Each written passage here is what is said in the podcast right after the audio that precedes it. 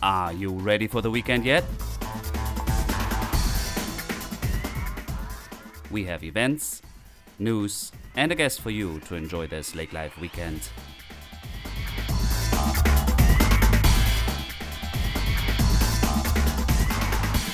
Hello, and thank you for tuning in to another episode of Lake Life Weekend Podcast. I'm Dirk, I'm your host, and we are approaching weekend 35.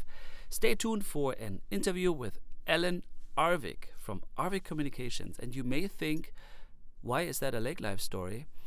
And I think it is a great Lake Life story because in today's world, we are living connected. It's all about connectivity to the internet, to our friends, to social media, and all those things. And hear the story from the Arvig family how they have established infrastructure for us to enjoy the World Wide Web in Lakes Country, everywhere on high speed. It's I thought it was a really great story. So um, here, Allen talk about the past seven decades and how his father started a very small company in Perham and how it grew pretty much um, into all directions of the state of Minnesota.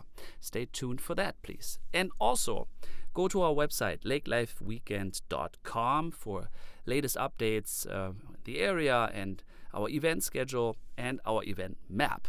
Um, if you haven't checked that out yet, please go there and tell us what you think.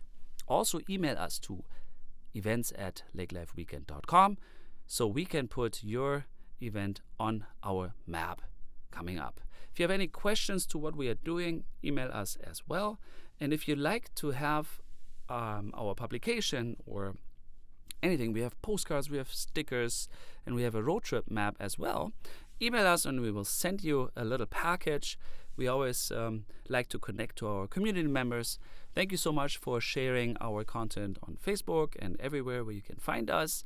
Please give us your rating about this podcast if you feel like it on iTunes or wherever you are listening to this.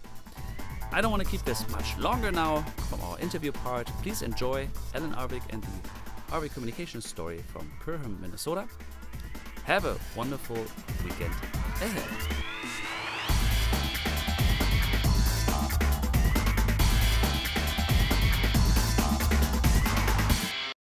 Welcome to our interview part. I'm here with Mr. Allen Arvig. Hello, Allen. Hello there.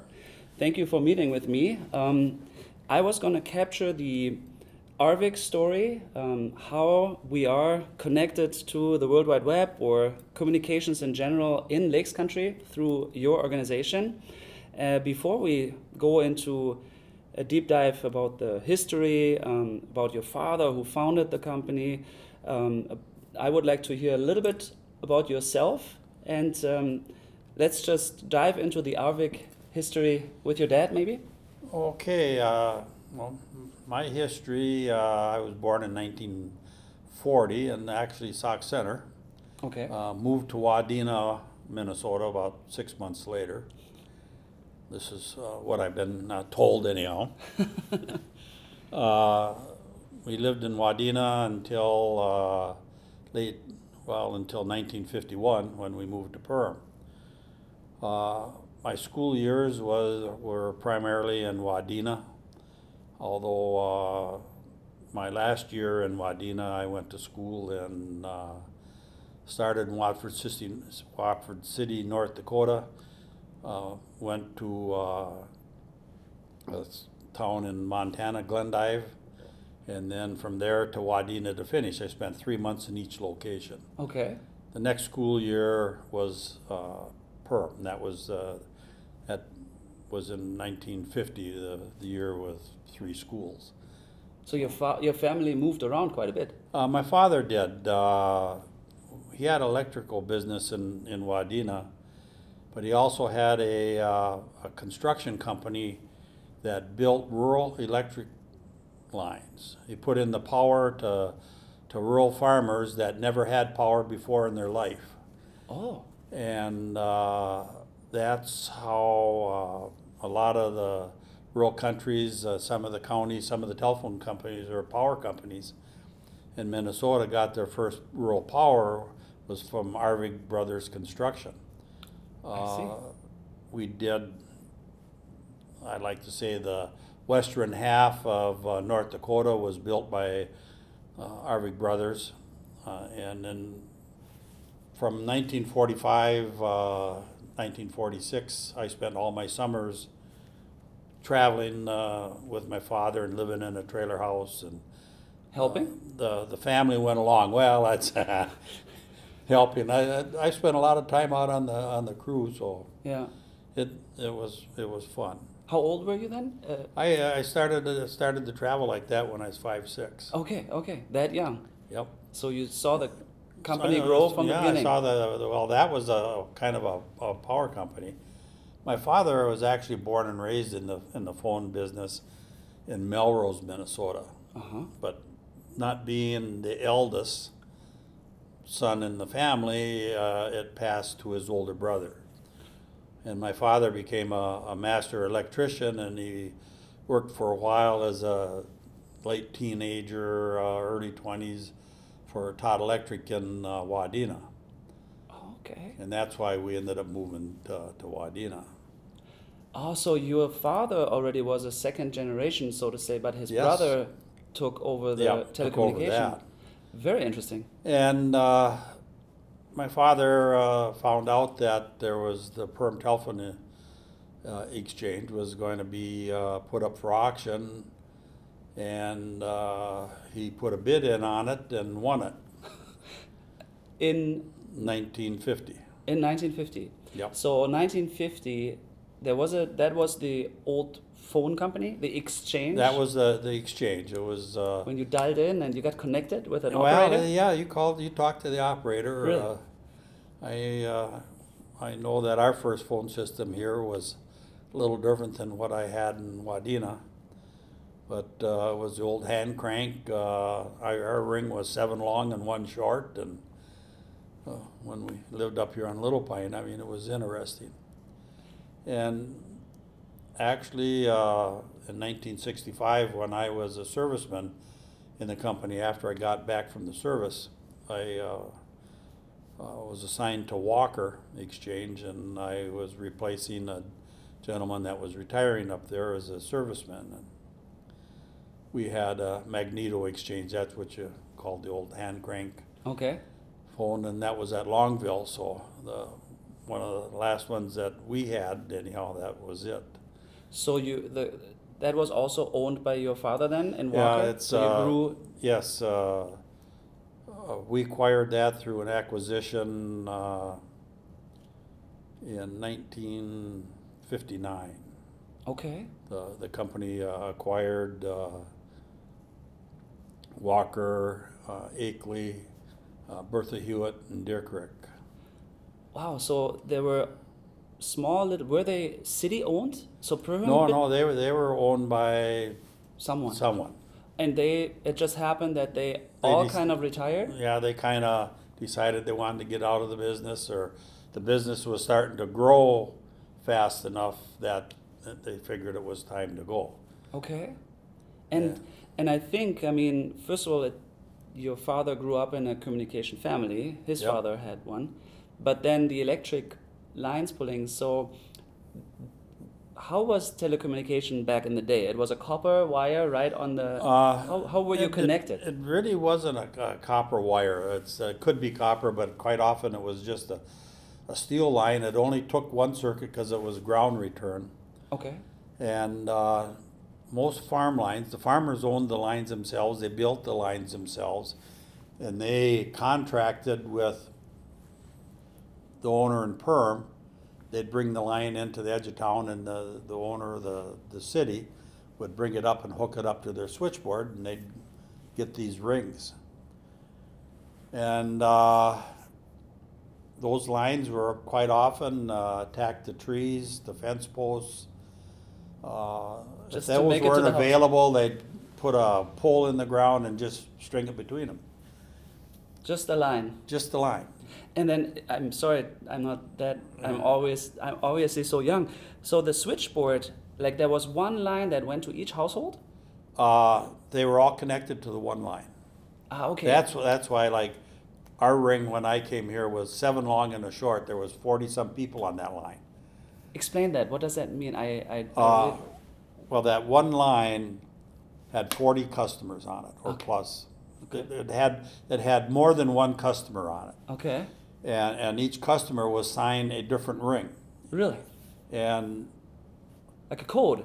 like a code. And, and when, when, uh, somebody contacted the operator and says, I, I, I want Tom Miss, Tom Smith or Joe Blow, and they looked at it and they said, okay, this is one short and two ra, two long. And they'd sit there and they'd send out two, one short and two long, or it could be a long, short, and a long, it's whatever Like a the Morse code was. in a way. Yep, was, that's kinda like uh what you call it, a Morse code. Yeah. But that's how they would ring it, and somebody out in the country, in the rural, outside the city limits, would, everybody would hear this code. I was gonna say every phone on the 40 would ring. Every phone would ring. And, uh, if you had too many people on the line, you be- you better grab it and, and get your message first, cause as more people picked up, the less volume you had. Okay. And all of a sudden, everybody would pick up, then nobody could hear anything. So, That is. it, it, it was, it was difficult. But Yeah. then that, that's why the, most of the rates there were, oh, this was back in the fifties, so they weren't too expensive anyhow, but they were in cents and not dollars. per call No, for a month. Oh, for a month? Okay. Unlimited calling? Yeah. I, I, I remember going to, to Longville and that's the Magneto system that I had to take care of it. They maybe had hundred and twenty-five customers in the whole exchange. But, uh, a business customer paid, paid about seventy-two to seventy-five cents a month. And a residential customer paid thirty cents. Wow. Okay. But uh, the service that you got, that's about what it was worth. I know that I fought all kinds of trouble up there in the in the in the country because that was lake country, something like like here, and it was attacked to, to trees, and we go out there to work to work on the, on the, the system to try to find why signals were so scratchy. Well, the line went right through the middle of the tree. It had been tacked to the tree so long that the the wire grew into the tree. I see. And so in the spring, when the sap was running, it was kind of grounding the line and make it very scratchy, very noisy. Yeah. When the in the wintertime, when there was no sap, it worked good. It just so tech. Fif- that was the 50s or 60s already. That was uh, this was in uh, the middle '60s when this happened. But okay. Perm lines were, were like that, although they weren't kind of as as old as, as the Walker system was.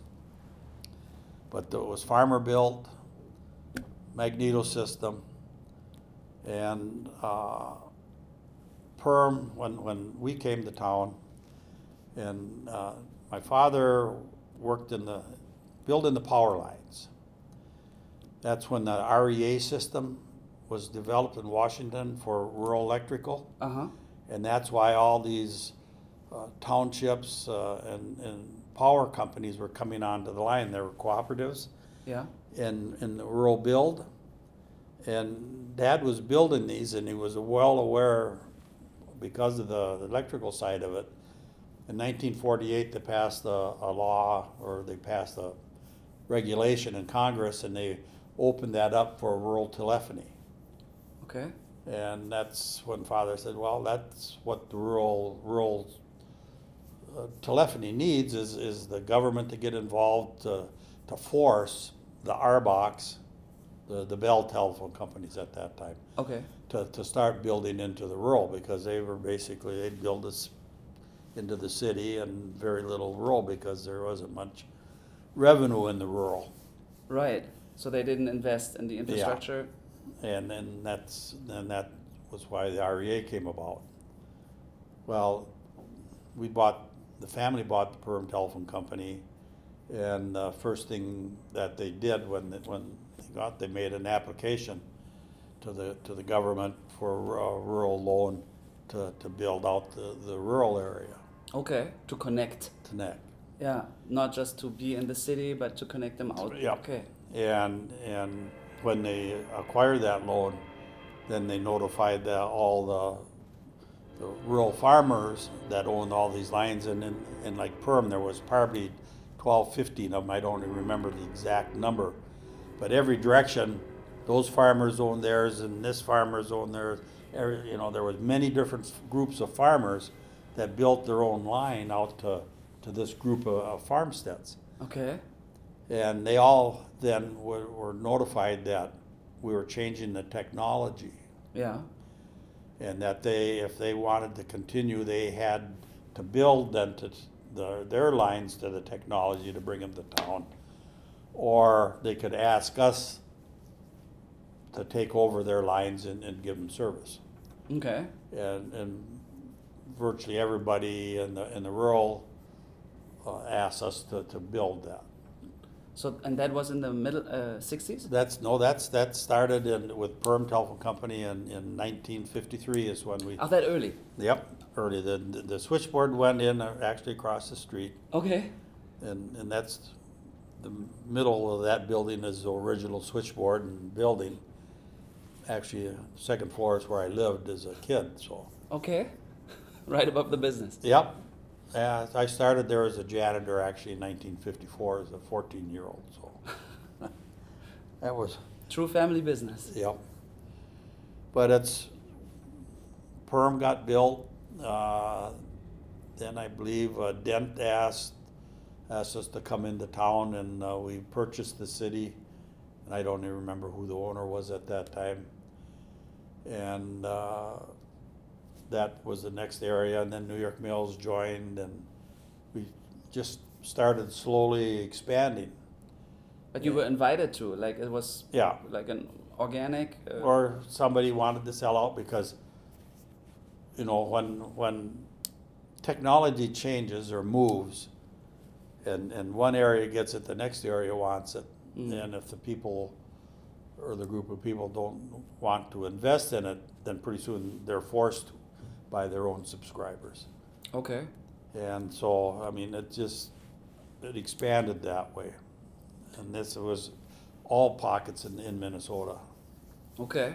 So uh, we grew Otter County, yeah and then you grew in, in additional counties starting in the 60s. Well, no, it's actually at the Ottertail County was was primarily in the fifties and up to the middle fifties. Uh, then with that purchase in fifty-nine, uh, we ended up in in Todd County with Bertha, Okay. and then Cass County with uh, Akeley and Walker. And uh, then we added, we purchased Longville also in, in the, in sixty-five. That's when Longville came in. Mm-hmm. And uh, next, I believe, was, no, in- in sixty-one, Nevis was purchased, Mm-hmm. which is Hubbard County. Yeah. So we, we slowly expanded. Uh, Well, slowly, almost every year, uh, you entered well, a new market. A, little bit, yeah. yeah. In late '60s, it was Vergas, which is Becker, right. and uh, let's see here. Then uh, we went. Vergas from is still Otter County, I think, isn't it? Vergas. Right on the edge. It's it's it's on the edge. It's either it's either Ottertail or Becker. A lot of their customers are in Otter, in Becker County. I know. yeah, yeah, yeah. You are serving Detroit Lakes today Yeah, now we're, we well, that's we for a while. we see like in there. Uh, Bell still is, is, owns the city in the rural area. So how does that work? We just kind of, well, we purchased a cable system there okay. in 1985. And uh, in the early 90s, uh, we started to expand, and uh, actually, the cable companies all over the country, it was started in some very large ones that decided that they wanted to compete with the telephone companies in, in those larger cities. And the cable company, you mean TV? TV, and uh, they kind of started it, and we just followed suit on that one. Okay. And uh, we started to, to overbuild, and then we started uh, putting in fiber optics into the cable system to ex- expand uh, the, the system better in the 90s also. Already. Yeah, that's, that's another thing, that's, uh, you know, we go back, you know, we were th- the third company in the nation back in the, in the, the, the fifties that went to direct buried telephone cable. Really? After Bell, who who? Now, I don't know who started it, Yeah. but somebody started it to where they, they developed a plow that was pulled by a, a cat and, uh, put the wire into the ground. Yeah. And uh, we started that. We were like the third in the nation, the first in Minnesota that started with that system.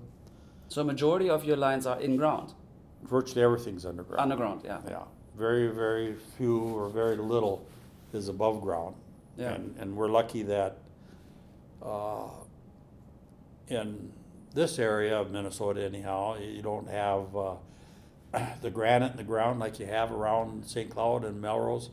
Because there's some areas up there that there's only about that much dirt and then it's all solid granite Oh, they, oh, it's hard to go underground then, so you, some of those areas will end up drilling a hole in the ground and putting a pole in it, and, Okay. and that's the only way you can get service over some of these uh, rock granite ridges down there, but here it's easy to get into the ground, so we're underground here. So I see there's a lot of technology change after, sorry, purchasing like the first exchanges. So you're improving your system. Well, it's, we tried to stay on the leading edge of the technology. mm-hmm. And uh, I always like to call it the bleeding edge. Because uh, a lot of those changes in the technology that came around were costly, and there was uh, quite a few that didn't work. So you you invested in technology that didn't go anywhere because something else had came along that was just a little bit better and doing the same thing, and it was cheaper, and that's what what worked. So Okay. that you, you you'd make the little changes and it would uh, improve. Fiber optics.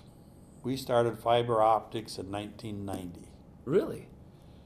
Uh, we still have it in service today, and that was we started at New York Mills.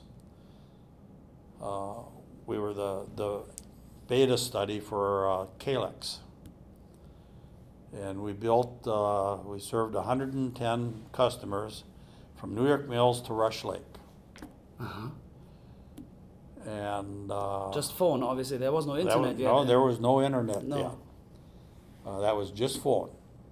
Through fiber optics already. Yeah, well, it was phone and video. At what kind of video? Cable TV. Cable TV.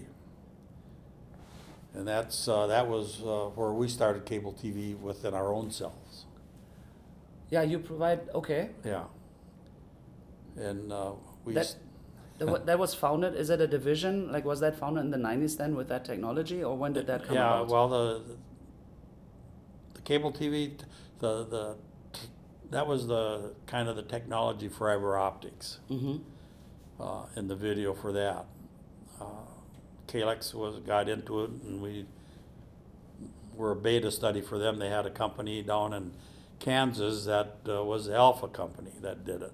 Mm-hmm. And uh, a lot of changes, a lot of advancement.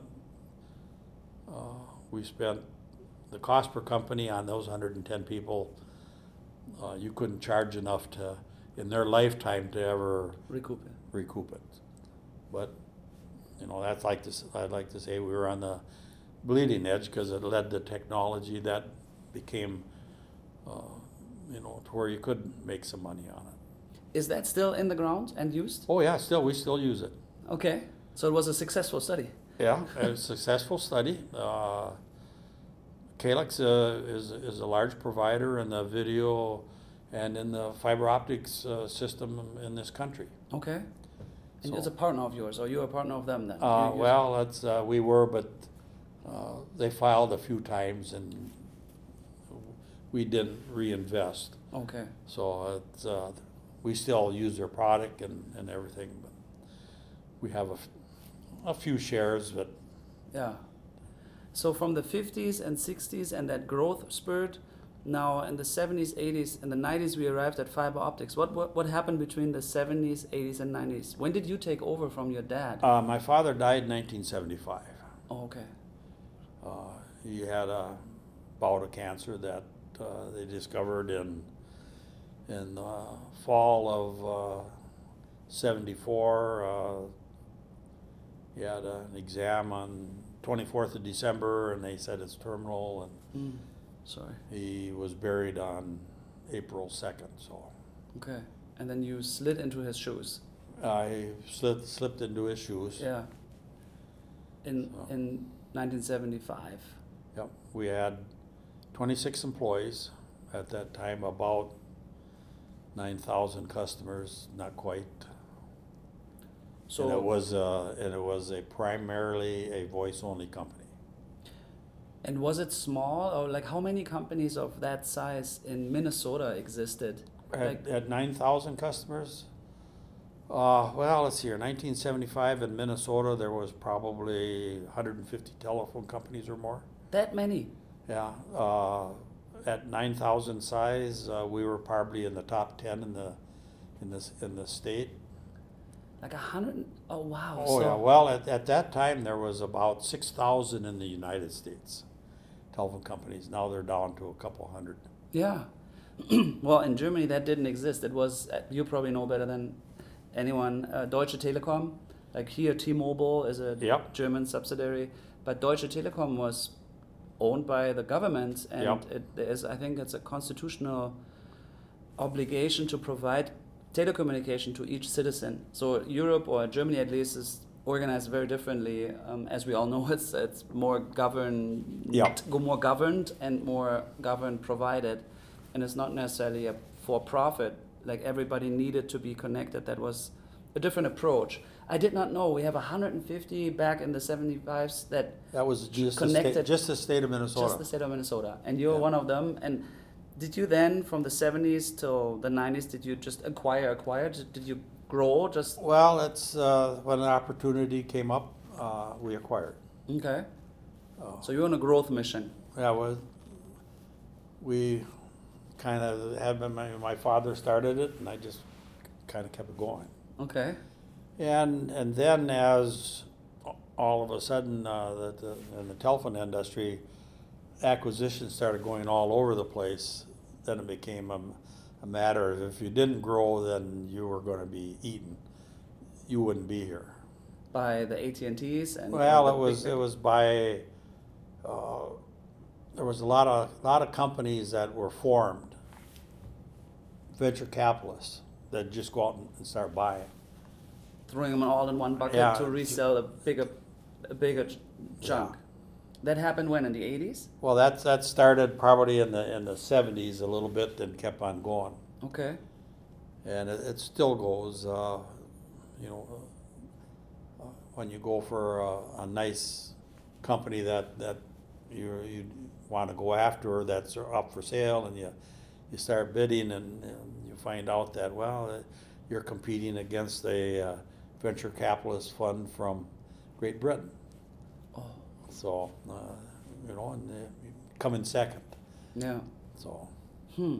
So uh, fast forward today, and then we can go back a little bit. But where are we leading to? How many employee? How how big is your territory? How many employees and how many customers? Like from nine thousand to well, ninety? uh, we reached a peak in the low 60,000s. Okay, sixty thousand. And uh, then with the cell phones becoming really popular in the last roughly 10 years now, that's dipping down to we're about 50. Okay. or Households. Just under, Households though. yeah. Mm. And uh, it, it turns out now nowadays that's uh, what you kind of look for is is the internet customer. Uh, there's a lot of people that are inter- internet owner only because the cell phone is their phone. They don't want a, a landline. Mm. Mm. They they can live with with uh, the cell phone. Right. Uh, I'm. They one- use they use their landline to i- to connect to the internet.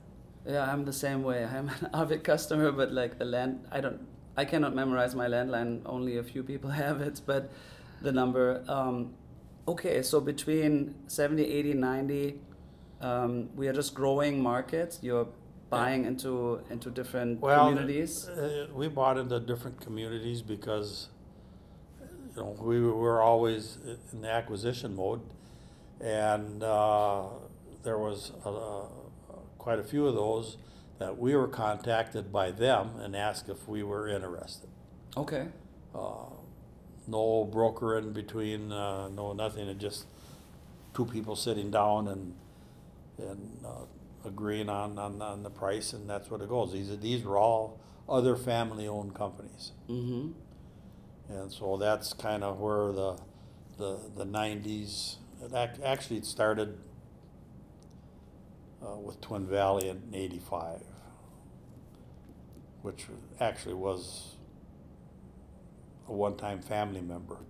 Okay. Uh, It was an aunt of my, my- it was my father's brother and his wife had the exchange and he died in a, of a heart attack in nineteen sixty-one and she ran it till eighty-five and decided it was time to get out, so.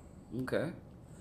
And the company your grandfather founded that your uncle managed, is that a different one? Uh, my, that was Twin Valley. Oh, that was Twin Valley. That was Twin Valley. Okay. Uh, When he died, she ran it then. So your father actually took over his father's company. Yeah, actually, actually, uh, my father's father owned that before the youngest Right. son got it, Yeah. bought it from him. yeah. And uh, actually, the to- town that my father grew up in, uh, we acquired them in 2010. okay. So, brought it home again. Yeah. and and how big is your footprint? Like you're going up to Brain. Like how big is the footprint of Well, Arctic? we our farthest north exchange is Big Fork, Okay. which is not too far from Canada. Yeah. and uh, we go to almost to the Iowa border for our southern exchange at, Okay. at uh, Home Telephone Company down just above the Iowa border and south west of Rochester. So th- almost through the north south. Yeah, that's we cover. Well, what are there? We're in twenty three counties in the state, Oh wow. and uh, well, it's we actually uh, our fiber network now in the in the state is rings the metro, runs from uh, Rochester to Duluth, uh, to Fargo. Okay. So how is it that like the the big I don't even know if there's a like the Bells or the AT&Ts how is it that they were not successful? Um, is it because of the niche the, the rural and you just slowly took Uh, over? They're they're, they're successful, but uh, but you're dominant correct? Yeah, well, uh, we like to say with that we are in the areas that, that we serve. And that's mainly because we pro- try to provide the best that we, that we can. yeah And, uh, the government, uh, FCC has decided to help out that way. Uh, there's loan money that says you have to get out into the rural and you gotta provide X amount of bandwidth to, to everybody. And now you can hear some of the Congress people running for president that wanna create a huge pot of money out there, uh, to get it everywhere. to get it connect to get everybody Yeah. connected okay so that that would benefit you would benefit and be able to support that Oh, yeah, that it's, objective uh, right now, we're, we're on an objective to, to get the, the worst customer to be able to get, uh, what was it, one up and four down, okay and that'll be the worst, Oh, that's okay. That's pretty quick. yeah, Yeah, we're talking mbits, right? megabits. Megabits per second. Yes, That would be the worst connection. that's the worst connection. Wow. I think your average is a at ten down, Uh, two up. well, it's, uh, they're trying to do, let's see, what is it? Ten up and hundred down in some, most areas, or closer. Oh, wow. Closer to the city. Yeah, that's the fastest probably. Yeah, Right. that'd be but the the average fastest. would be, yeah, Uh, 25 and 5. Oh, really? 25 and 3 is what they're what they're originally shooting at. okay, okay. That is fast. Yeah, and uh, the the 4-1 is, is, is going to be very few customers. Out of the 50,000 customers that we have, that'd be about a thousand of them. Okay. And So, that would be just people you, you really can't get to. like up on the Canadian border. Well, it'd be, it'd be people that are probably 25 miles from your exchange. Okay. You still call it an exchange, yeah? Yeah. Which is Although awesome. it, it, it's interesting because, uh, you know, every exchange had their own switch. Yeah. Switchboard. or, Uh, yeah, switchboard. Yeah. Whether it was operated uh, an operator on it or electronic. Now we got we got one for the company. One big one for the whole company. Yeah, for well- well, there's actually two of them because uh, we got it. what- They're dual. Okay. If one goes down, the other one takes over. Okay. The one for all 50,000. Isn't that yeah. I mean, you have seen from from the the the one cable with 40 customers, you have seen it go from primitive, let's call it, sorry, with all respect, Oh, primitive it, it was. to, to fiber. Yeah. So so you witnessed the whole technology transformation. Uh, how do you feel? Like, is it mind-boggling? Like like data Well, zipping through the lines. Oh yeah, it's I, I like to to lay in, in bed once in a while and say, you know, I wonder what my father would think about it if he could if he could actually uh, see what what his exchange and what his company turned into. You know, it's uh, the growth. Uh, and this is something he never really figured. No. Although, if you read the the funnies in the fifties, and you read Dick Tracy, Time. video wristwatch, Oh yeah. And now we're there. and the tele and speaking on it, yeah. The, the, you know that virtually is there today. Yeah. Uh, um, I remember Back to the Future when there was this video calling that was also the early 80s and that was still a, a dream and now that is just all reality. Do you think sometimes I think did those visions or those those like the cartoon that you just described or what I remembered from the 80s with Back to the Future, do you think that drove the inventors and the technology to get there because they saw like we we want to do this? How do you think that happened uh, that we provide internet to every lake household? I mean that's why i think it's so interesting to talk because you connect us rural and uh, at the lake to the world wide web and without any issue. And we have i can everybody on the lake can watch netflix. I think sometimes people don't even think about it. If everybody is streaming and there's couple people in each household on a small lake. We are all watching Netflix at 11 p.m. because the lake is dark. Yeah. We're not swimming no more or fishing, maybe some, but that is a task that we have to overcome where, where we're at. And you provided that technology. Like, how do you think we got that far? Um, like, Uh, were we? I somebody out there uh, is thinking these things up. You know, it's the Bell Labs of the world. Uh, Yeah. They come up with this. I mean, the video phone was developed back back in the '60s. Really? Yeah, it The just, idea. It just the idea, and they actually had it working, but it was so costly, you couldn't couldn't develop it. It wasn't feasible, or like It wasn't feasible. Huh? But but it it was it worked in the lab. Oh, really? Yep. So to, okay, so the the the obstacle always is cost. How do we make it consumer affordable? And that well, that's that's what it is. And eventually, the technology catches up catches up with with the development that makes it work. Mm. And so that's what you end up with then. Mm. So where do you see us? Like, what do you know? What is out there in, in, in the communication world? I mean, do you, do you actually are you able to provide a cellular system, or like where do you see Arvig or us living rural? A, a cellular system. yeah, are you gonna add cellular system? Does it make any sense? Uh, with the, with the cellular systems that, that are out there today, and actually, uh, we were part of what is Verizon now. Because we helped build RCC and, and that was in Alexandria and provided one of the cell customers or clients, companies in this part of the state. RCC is the antenna. Was Rural Cellular, no, Rural Cellular Corporation. Oh, okay. That, uh, back in the, in the eighty, late eighties, uh, started to build the cellular systems. Oh, And our, our, the headquarters for the, basically the, the northwest quadrant of the state was, uh, RCC, and that was, headquarters was in Alexandria. okay. They sold to Verizon probably a dozen years ago. Okay, but you did not.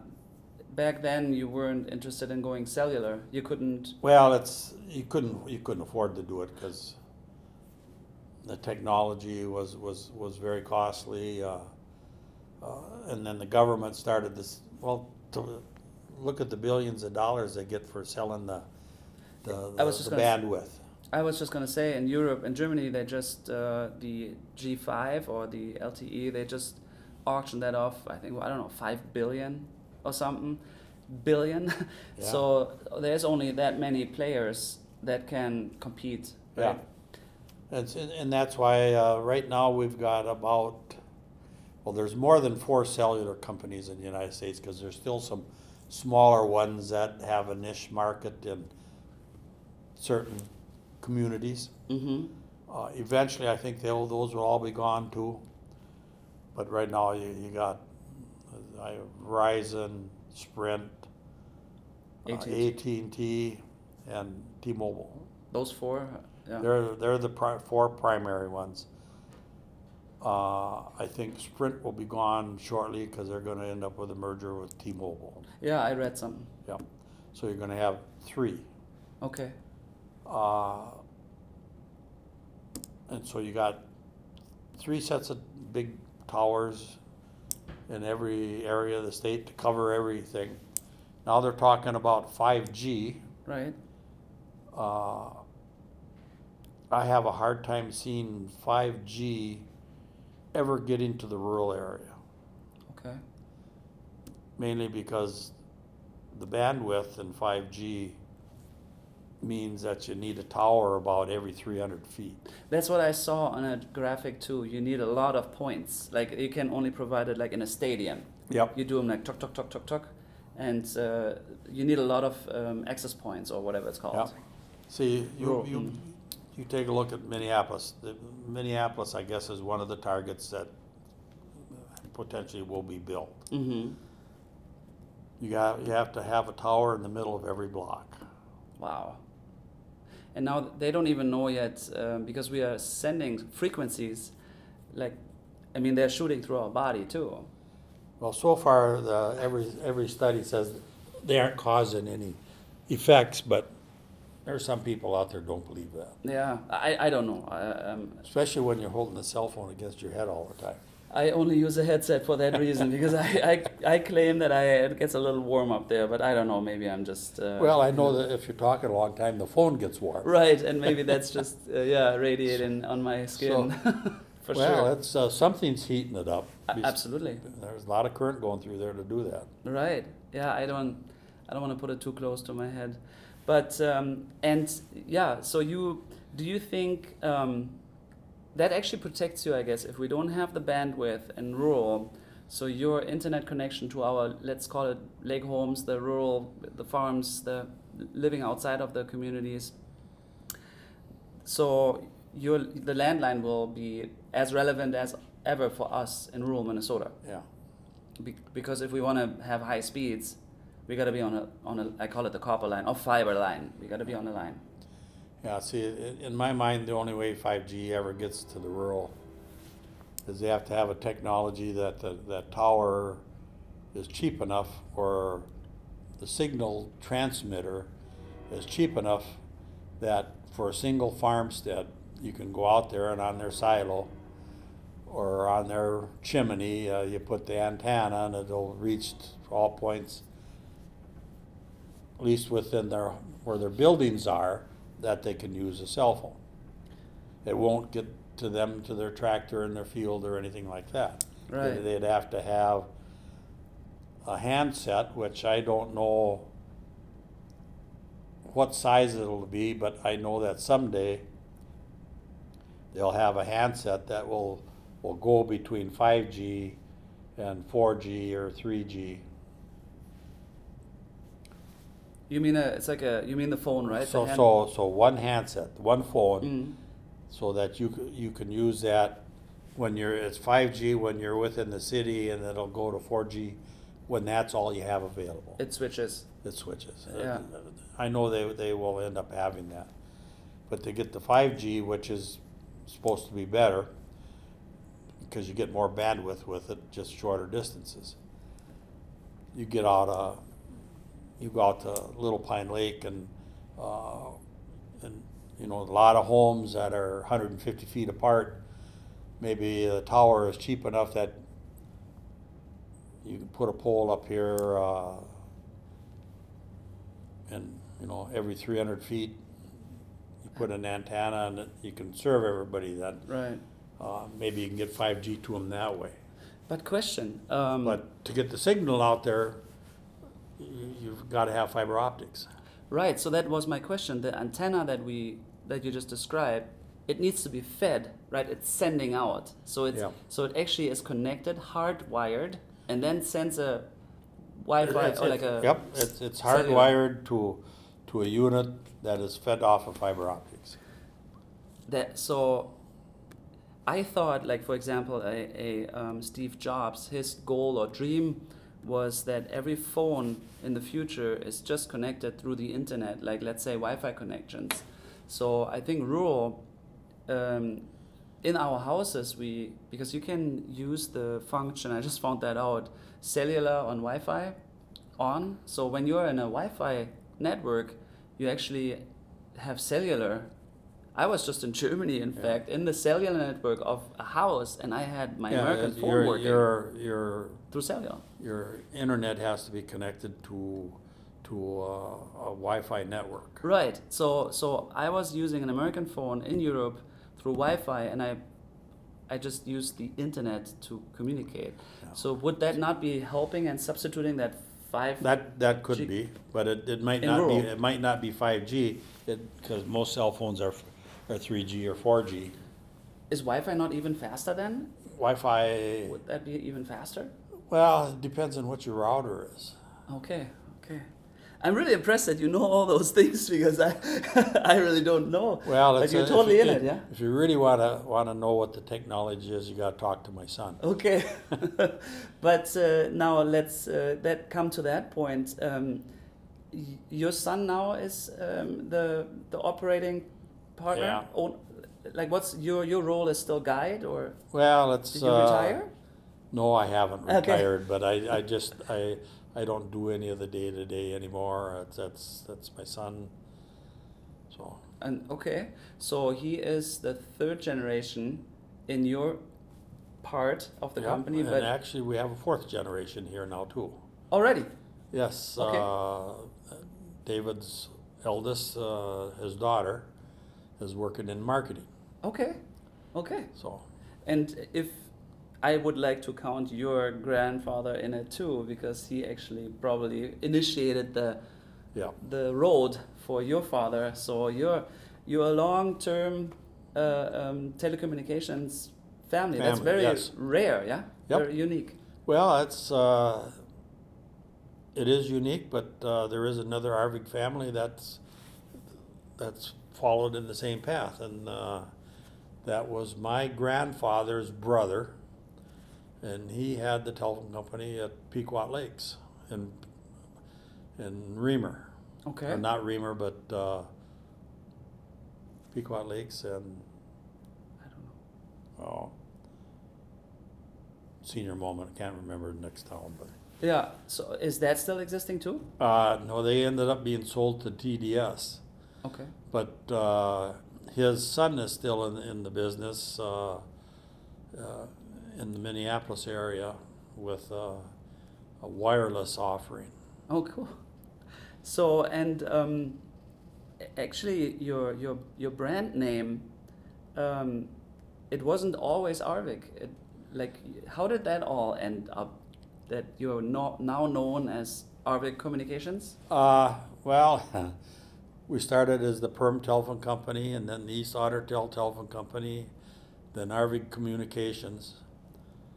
And uh, it was in during the Arvig Communications, uh, the whole industry decided they wanted to come up with new names.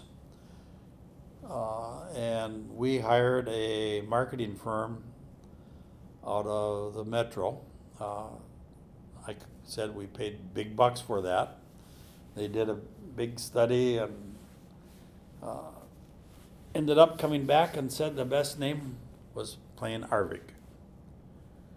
So that's why uh, we ended up that. It's, it surprised me. Uh, a little embarrassing to start with, but you kind of get used to it, I guess. Why? Because it's your last name. Yeah, because you're in some place and, and you're talking and they say, well, who are, who are you? What's your name? And you say Arvig. And they say, Arvig? You know, gee, I see your vehicles all over the place, you know, and I, was, well, you know, to me, that's a little embarrassing. I'd rather stay in the background. Okay. Yeah. Okay. How, yeah, I can see that. um, but it's also something to be proud of, I guess. Oh, yeah. And and uh, if if your father uh, would have foreseen the future, I think. Oh, I think a- he'd be proud. Yeah, I, I bet he would. Yeah. No. Uh, Very, very, very interesting. Uh, I'm glad that we have the Arvig network, uh, to be honest, because I depend of my work. I'm sending this podcast and the World Wide Web here from Perham through your network, and I think a lot of people would be disappointed to not use their phones and internet and access to the to the social. Yeah, and, and our goal is to make it even faster, so. Yeah. And uh, we're working, we have to uh, put in, uh, well, we have to build out, uh, we started two and a half years ago and we had to build out to 32,000 customers to, to be able to increase the, the speed of the network With fiber. with, with fiber. Yeah, I am on Lake Seven, and it's amazing. We have fiber everywhere. I was very, very impressed. Yeah, it's, uh, we've, we started to build, uh, fiber to the home and we selected Osage as our first company to build out and, uh, that, uh, is getting to be spread out all over everywhere, so. Yeah, well. Closing out, I usually like to ask our guests uh, what you like most about lake life. Uh, you live on the lake here in, in Perham, right? Yeah, I, uh, actually, uh, I bought, uh, a home on, uh, Little Pine in early nineties. Uh, rented it out for a bunch of years Okay. and, uh, you know, I grew up on Little Pine. Uh, my eldest sister uh, and her husband bought bought the place from my mother. My mother wanted me to buy it, and I I said no because I'm going to want to change the house, and you aren't going to want me to. I says I'd buy it only for the lawn because it it was a gorgeous lawn, and I mowed it for years. but I would want to change the house. And she says, you know, well, thank you for telling me that. And so I, we, she had my sister buy it. And they took out the house. Without telling. well, it's, mother said, said, you know, I, I told her that what was wrong with it. And, and uh, my sister and her husband said they wanted to, to change it and do things different also. I mean, it was, it was a home that was built in 1951 on a slab on the lake, and it was added on about five times, and it was piecemealed together. And And what do you enjoy most uh, of being Uh, at the lake? I, I, I just like to wake up in the morning and I look out the bedroom windows and I, I look at the lake, mainly to see where the what direction the wind's out of.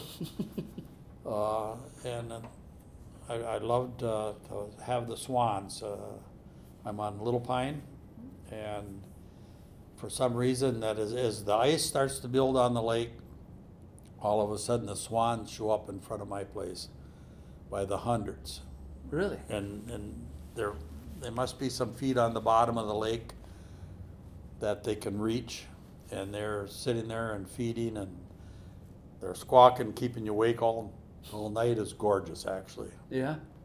that's what i like about the lake So you like uh, con- to be connected to nature. yep Yeah.